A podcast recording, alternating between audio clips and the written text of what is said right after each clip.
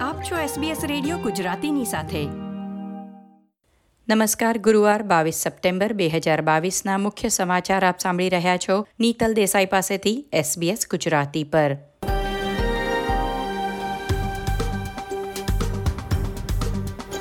આજના મુખ્ય સમાચાર, સાયબર હુમલામાં ઓપ્ટસના ગ્રાહકોનો ડેટા ચોરાયો હોવાની શંકા, સિડની એરપોર્ટ પર બે રનવે બંધ કરાયા ટાઝમેનિયામાં ફરી એકવાર વેલ માછલીઓ કિનારે ખેંચાઈ આવી.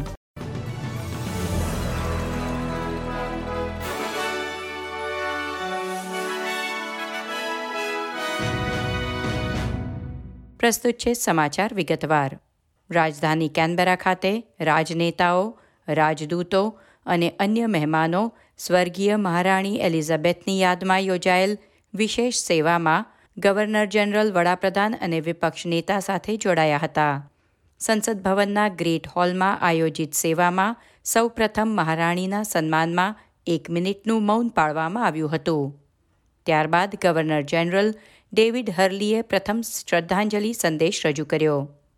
આવતીકાલે શોકનો ઠરાવ રજૂ કરવા સંસદની વિશેષ બેઠક બોલાવવામાં આવી છે.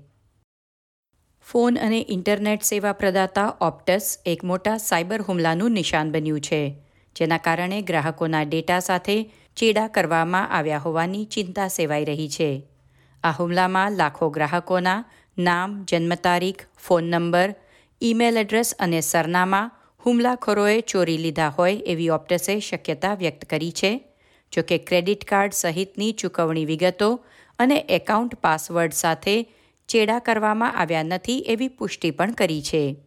ઓપ્ટસ કહે છે કે વર્તમાન અને ભૂતપૂર્વ ગ્રાહકો માટે કોઈ પણ જોખમને મર્યાદિત કરવા, તે ઓસ્ટ્રેલિયન સાયબર સુરક્ષા કેન્દ્ર સાથે કામ કરી રહ્યું છે. ઓસ્ટ્રેલિયન ફેડરલ પોલીસ, ઓસ્ટ્રેલિયન માહિતી નિયમનકારની ઓફિસ અને અન્ય મુખ્ય નિયમનકારોને પણ સૂચિત કરવામાં આવ્યા છે. ખરાબ હવામાનને કારણે સિડની એરપોર્ટ પરથી ઉપડનારી પચાસથી વધુ ફ્લાઇટ્સ રદ કરવામાં આવી છે. સિડની એરપોર્ટ પરના ત્રણમાંથી બે રનવે બંધ કરવા પડ્યા હતા, જેને પગલે તમામ સ્થાનિક અને આંતરરાષ્ટ્રીય ફ્લાઇટ્સ માટે એક જ રનવે બાકી રહ્યો હતો. પરિણામે ઓગણપચાસ ડોમેસ્ટિક ફ્લાઇટ્સ અને બે ઇન્ટરનેશનલ ફ્લાઇટ્સ રદ થઈ હતી. એર સર્વિસ ઓસ્ટ્રેલિયાનું કહેવું છે કે ન્યૂ સાઉથ વેલ્સમાં ભારે વરસાદ અને તોફાની પવનથી સલામતીની ચિંતા હોવાથી રનવે બંધ કરવામાં આવ્યા હતા.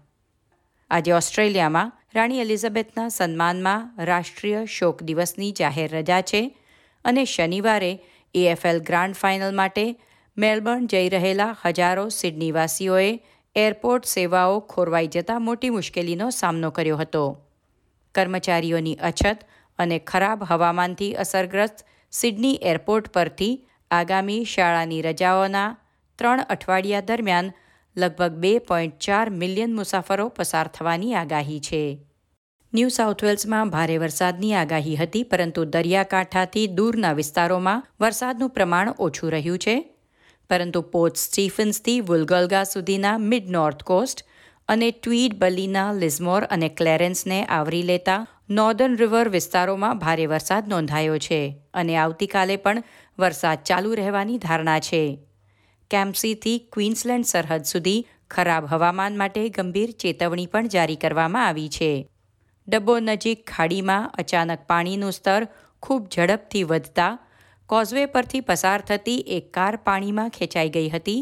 કાર ચાલક સમયસર કારમાંથી બહાર નીકળવામાં સફળ રહ્યો. તેની મદદ માટે દોડી આવેલા સ્થાનિક લોકોએ જણાવ્યું હતું કે વિસ્તારમાં પૂર માટે કોઈ ચેતવણી ન હતી. પરંતુ પાણી જોતજોતામાં જ આખા રસ્તા પર ફરી વળ્યું હતું. ટાઝમેનિયાના પશ્ચિમ કિનારે ગુરુવારે લગભગ બસો ત્રીસ વ્હેલ માછલીઓ છીછરા પાણીમાં કિનારા સુધી ખેંચાઈ આવી હતી. સ્વયંસેવકો દ્વારા ગંજાવર વ્હેલને પાણીમાં ધકેલવાનું કાર્ય હાથ ધરાયું છે, પરંતુ પાંચ વ્હેલ મૃત્યુ પામી છે. બે વર્ષ અગાઉ આવી જ એક ઘટના નોંધાઈ હતી. એકવીસ સપ્ટેમ્બર બે હજાર વીસના રોજ લગભગ ચારસો સિત્તેર પાયલટ વેલ મકવાયરી હાર્બરમાં દરિયા કિનારે ખેંચાઈ આવી હતી. તે પ્રસંગે માત્ર સો વ્હેલને બચાવવામાં સફળતા મળી હતી. વર્ષના આ જ સમયગાળામાં વ્હેલ માછલીઓ આમ દરિયા કિનારે ખેંચાઈ આવે તે કોઈ પર્યાવરણીય કારણસર હોય તેવી શક્યતા છે, પરંતુ કોઈ ચોક્કસ માહિતી હજુ સુધી મળી શકી નથી.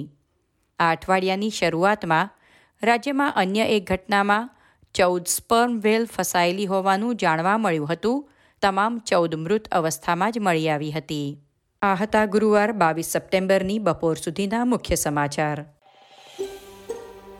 આ પ્રકારની વધુ માહિતી મેળવવા માંગો છો? અમને સાંભળી શકશો Apple podcast Google podcast Spotify કે જ્યાં પણ તમે તમારા પોડકાસ્ટ મેળવતા હોવ.